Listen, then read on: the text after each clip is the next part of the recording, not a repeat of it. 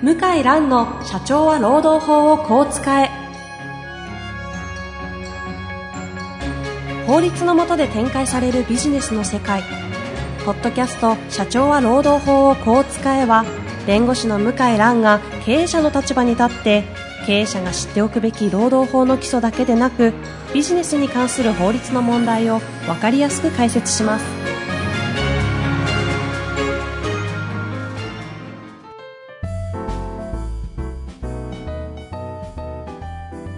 こんにちは、遠藤和樹です。向井蘭の社長は労働法をこう使え。向井さん本日もよろしくお願いいたします。はい、よろしくお願いします。さあ、今日も質問来ておりますので、早速ご紹介していきたいと思います。はい。えー、31歳の社労士の先生の方ですね。はい。向井先生の放送は、社労士受験生時代から楽しく聞かせていただいております。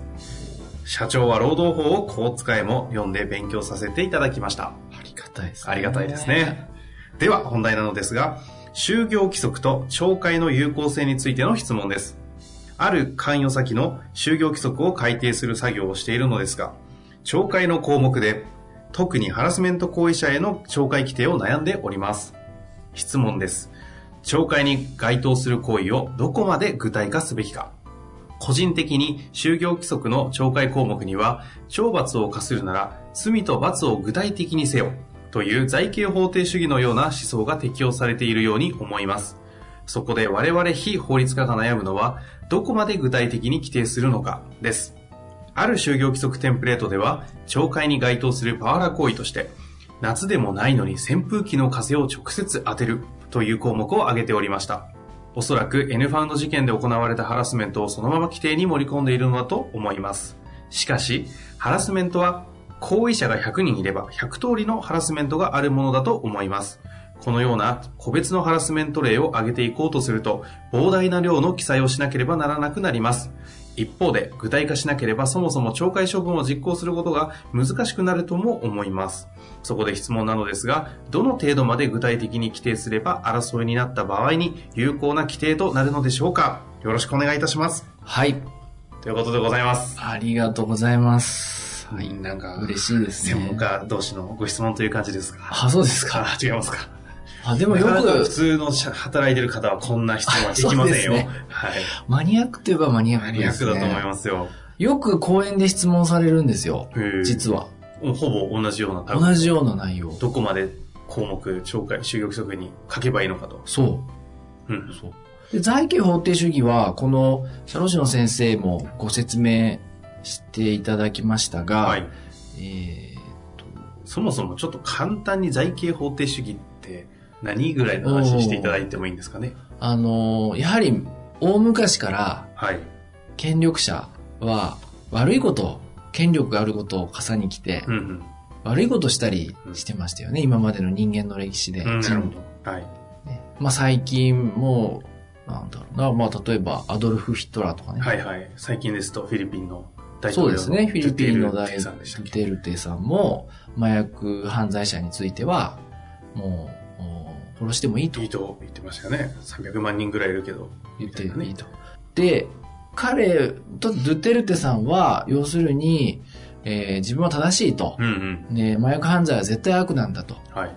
だから、そんなあ法律の手続きなんか踏んでたら、彼は検察官なんですよ、元。あ、検察なんだ。検察官、法律家なんですよ。ほうほうほだ確信犯でやってるんですう。よ、なるほど。彼は自分は正しいと。麻薬犯罪は絶対悪だと。うんうん。社会を破滅させると。うんうん。だから、この法律の手続きとか、生ぬるいし、うん遅いと、うんその場で殺せと。ほうほ命がけの戦争みたいなもんだと。まあそういう理屈なんですけどう。も、うんうん。ただ、彼が、もしくは彼のその、まあ、部下ですね、えー警察はが思う麻薬犯罪者が、本当の麻薬犯罪者かわからないし、うんうん。警察にとって気に入らない、権力者にとって気に入らない人を麻薬犯罪者に仕立て上げてる可能性もあるし、うんうん。そもそも麻薬犯罪者って言ったっていろいろな人がいるから、はい。ね、まあ本当に、えーあの、自分もなんとか再起したいんだけども、どうしても麻薬に手を出してしまうとかね、うんまあいろんな人がいますよね。で、そういう、まあ、えーで、でも彼は自分の価値観でやっているから文句ないと。自分は民衆に選ばれたから文句ないと。うんうん。でも結局そうやってどんどん権力が腐敗していって、え自分のいいように使っちゃうんですよね。うんうんえーまあ、会社でもそうだと思いますけど、えうんで、それに、こう、制限をかけるっていうかな。自分で自分悪いことしないよううんに制限をかけるっていうのが憲法、あ、なるほど。あその権力者のある種の暴走というか。暴走を止めるためのの、まあ装置みたいなもんですねう。んそれを作ってるんですね。それが、その、財形法定主義。で、その中の一つに適正手続き、刑事罰、刑事、刑事罰って乱用されやすいじゃないですか。うんうん。自分の政治上の例えばライバルを落とすには、まあいろんな手段ありますけど、刑務所を入れるっていうのも一つの方法ですよね。うん確かに。手っ取り早いというか。手っ取り早いですよね。で、その乱用されやすいので、ええ刑事罰については特に厳しくうんうん刑務所に入れる、うまあ罰金を課す、うん。うんうそういったことについては特に厳しく規制をかけようと。うん。なるほど。で、民主主義の、まあ例えば国であれば、選挙で選ばれた国会議員が話し合って決めた法律で、で、えきちんと手続きも内容も定めて、で、えー独立したあ地位にある日本の場合裁判所が裁くと。そういう仕組みになってるんですよねそうやって社会のこう、まあ、秩序を維持してるんですうん。けども、で、会社に当てはめると、会社で悪いことした人を、じゃあ刑務所に入れるかってそうはいかないので、うんで、一方で、じゃあ会社の中で悪いことした人を懲らしめる必要もまああるだろうということで、懲戒処分をすることが認められてるんですよね。はい。で、懲戒処分を行うには、就業規則のその根拠が必要でう、んうん権力者だから、経営者は。うんだから、就業規則に書いてある、うその懲戒規定に縛られると。財形法定主義が、同じような考え方が適用されると言われてるんですよ。なるほど。ところがですねあ、そこ、ところがすねところが、はい。すごい行き過ぎの就業規則が多くって、ほうほそれこそこの先生もご指摘されたですね、扇風機をその体に当てるなとかね、うんうんその夏でもないのに、そうそ、そこまで書いてあるんですよね。う。なるほど。遠藤さんどう思います？その就業規則見て。うんいや、もはやな、なんか、どう生きていいかわかんないですね。うん。うん。じゃあエアコンだったらいいのかとかね。うん。うちわはいいのか。うちわはいいのかとかそういう話わけになってわかんなく。なっちゃいますね。で、財形法定主義って例えば、あの、一番問題になるのは刑法だから、はいちょっと刑法の条文を見ると、犯罪で一番重い犯罪っていろいろありますけど、やっぱり殺人ですよね。うんうん。で、えー日本国刑法を読み、読みますと、僕も久しぶりに読みましたが、は199条を読むと、はい。殺人についてはい。規定がありまして、はい。なんて書いてあるかっていうと、人を殺した者は死刑または無期もしくは5年以上の懲役に処するって書いてあるんですよ。なるほど。すごい簡単でしょ？死刑は無期懲役5年。首を絞めて殺すなとか、はい。毒薬を飲まして殺すなとか、はい。突き落として殺すなとか、一切書いてないですよね。人を殺した者は死刑または無期懲役もしくは5年以上の懲役に処すると。うんうん。要は、その細かい手段については解釈でやるわけですよ。なるほど。目的は人の命っていうのはかけがえのもんだ、ないもんだから、それをお侵害する人間については厳罰を処すると。少なくとも5年以上。お一番重くて死刑。死刑。そういうルール。あとは解釈に委ねると。なるほど世の中は変化するしうん。う、んえー事例もお各種様々ですから。うん。だから、懲戒、あの、懲戒規定も同じで、うん。これ何のために目的、この扇風機を当てるなったら、あの、どういうことを、あの、目的は何かって言ったら。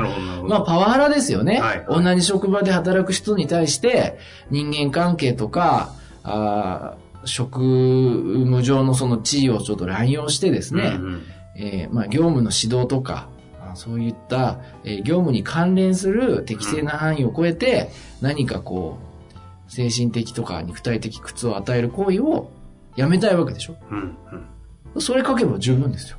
あ、そのぐらいのこう、抽象度のあ。全然問題ないですよ。全然問題ない。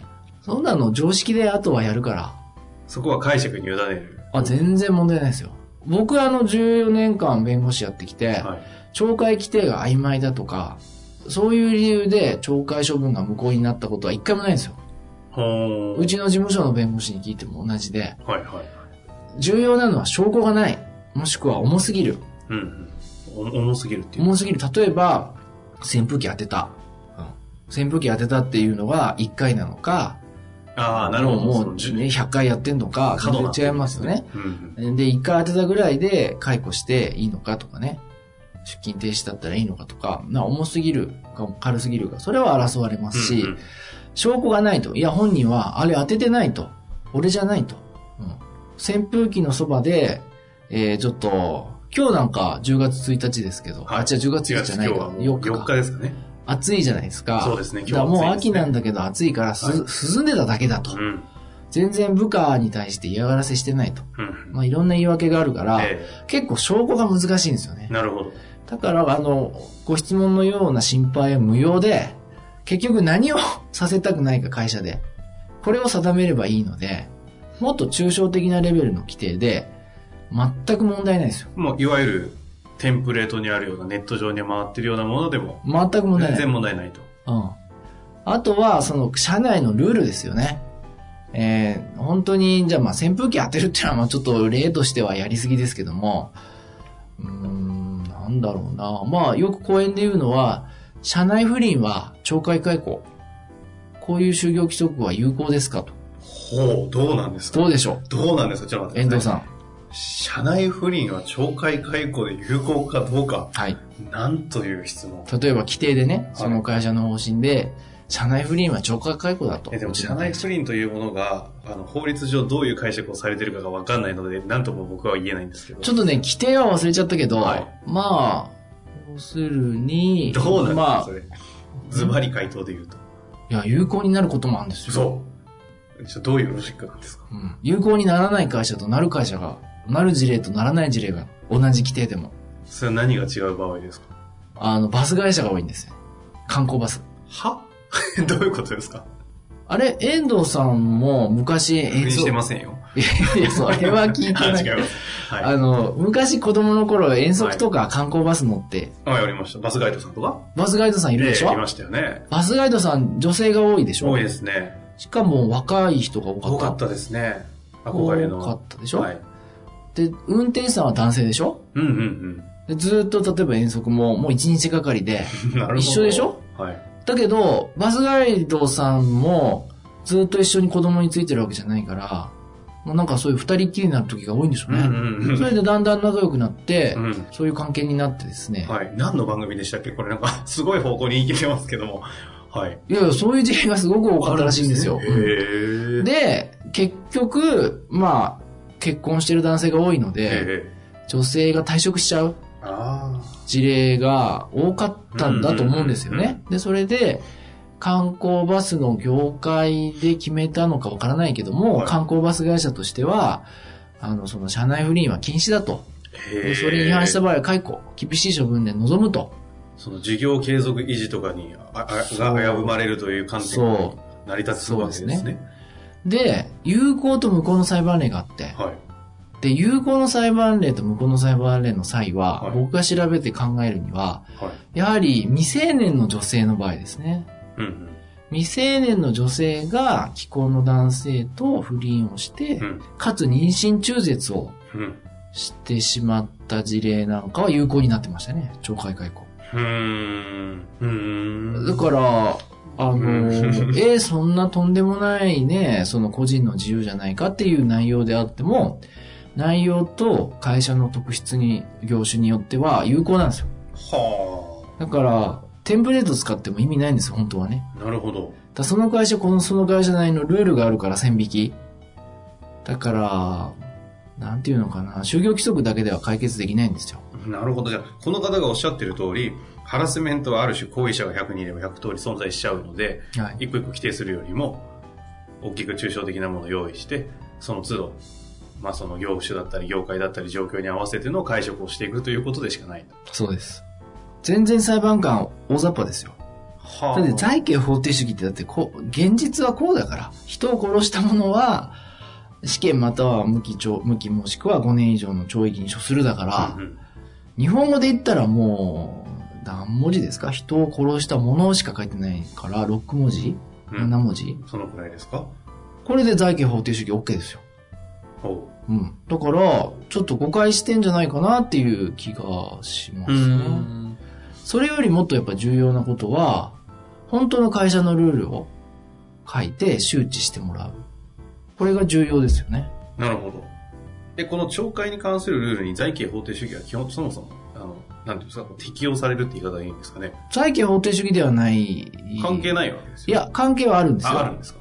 懲戒規定にない、その、なんていうのかな、非行為については処罰できないっていうのは、それはその通り。あ、それはその通りなんですね。うんそただそこを、例えば、例えばどんな感じですか？どんな感じぐらい書いとけば、まあちょっとこれ、ちゃんと調べなきゃ言いにくいですかね。いや、そんなことないですよ。別に普通のひな形で全然問題ない。うん。全 然全然問題ない。そのど、どんな感じなんですか？その仕事上人権を。いや、あの、最悪最悪、会社の秩序を乱した場合なるほど、ってそういう。条項があるから、はい。想定してないことが起きても、そういった条項で対応できるんですよ。なるほど。じゃあ、会社の秩序を乱すような行為があった場合ぐらいでも、うん。法定主義ある種、機能すると。うん。ああ。うん。あとは内容ですよね。本当に会社のルールになってたかですね。うんうんうん。さっき言った、あの、職場の不倫の問題も、おそらく社内で問題になってて、うんダメだっていうのは相当、口酸っぱく新入社員研修とか、やってる、研修やってるはずですよね。その男性運転手とかにも。うん。だからルールにはなったってことは認めてくれてると思うんだけど、ひな形で単に書いうんて、で、従業員全然興味ないのは、まあそれはルールになってないから、うんうん。独自のものを作るのはいいんだけど、やっぱり周知しないとダメですよね。なるほど。じゃあ、文言がたとえあったとしても、それが周知されてなかったり、うん。文化として浸透してなかったりするんであれば、あんまり逆に機能しないし、うん。なくて、文章なくても、そういうルールがこう、あ、そうです。あるあるような感じであれば、そうです。成り立つ可能性もあるそうです。例えば、前ニュースレターであのお伝えした案件で、はい。えーパワハラを処分する。条文がなかったんですよ。で、深刻なパワハラ問題が起きて、で、条文見たらセクハラを処罰する条文しかなかったんですね。うん、なるほど。ところが、もう会社は困っちゃって、どどうしようどうしようってなって、うんうんセクハラの条文と、その他全覚悟に準ずる自由みたいな包括条項ってあるんですよ。はいはいはい。まあ具体的に列挙してないけど、うん同じようにまあ会社の秩序を乱す行為みたいな。うんうんうん。それは合わせ技で処罰したんですけども、それは有効で、なんでかと裁判所は、まあ同じハラスメントだと、セクハラとパワハラも。で、パワハラ講習をこの会社はやっていて、うんで、どこまでやっちゃいけないっていう、そういう事実上のルールがあったと。うんうんそれを認定してるんですよね。で僕とまあ感覚が同じで、うんうんら条文よりも本当にその会社のルールになってるのかっていうのが重要ですよね。なるほど。うん。先生、あ、本当に、あの、非常に、あの、おっしゃる通り悩むところだと思うんですけども、はいまあ、それほど神経質にならなくても。それよりその、本当に会社のルールにするために、コミュニケーション、あの、お客様と取っていただくことが必要かなと思いますね。なるほどですね。ちなみに先ほど最後にあのニュースレターという話が一瞬出てましたけども、はい。向井先生のニュースレターを読むには、普通になんか登録すると読めるんですか？あ私のホームページから登録できるので、メルマガって意味ですか？あメルマガですね、うんうん毎月発行してるので、あの、名刺内容も書いてあるんですね。はい。名刺交換した方には送ってますけども、えっ、と、うちのホームページですね、えーから登録もできますあので、なるほど。はい。そちらの方で見ると、ろそういったはい情報が入ってくるわけですね。はい。ぜひ、こういう方、特にね、活かしていただいたり、もうすでに登録されているような気もしますが、そうですね。はい。ぜひ活かしていただけたらなと思います。また何かご質問ありましたら、ぜひお寄せいただけたらと嬉しいですね。本日もありがとうございました。はい。ありがとうございました。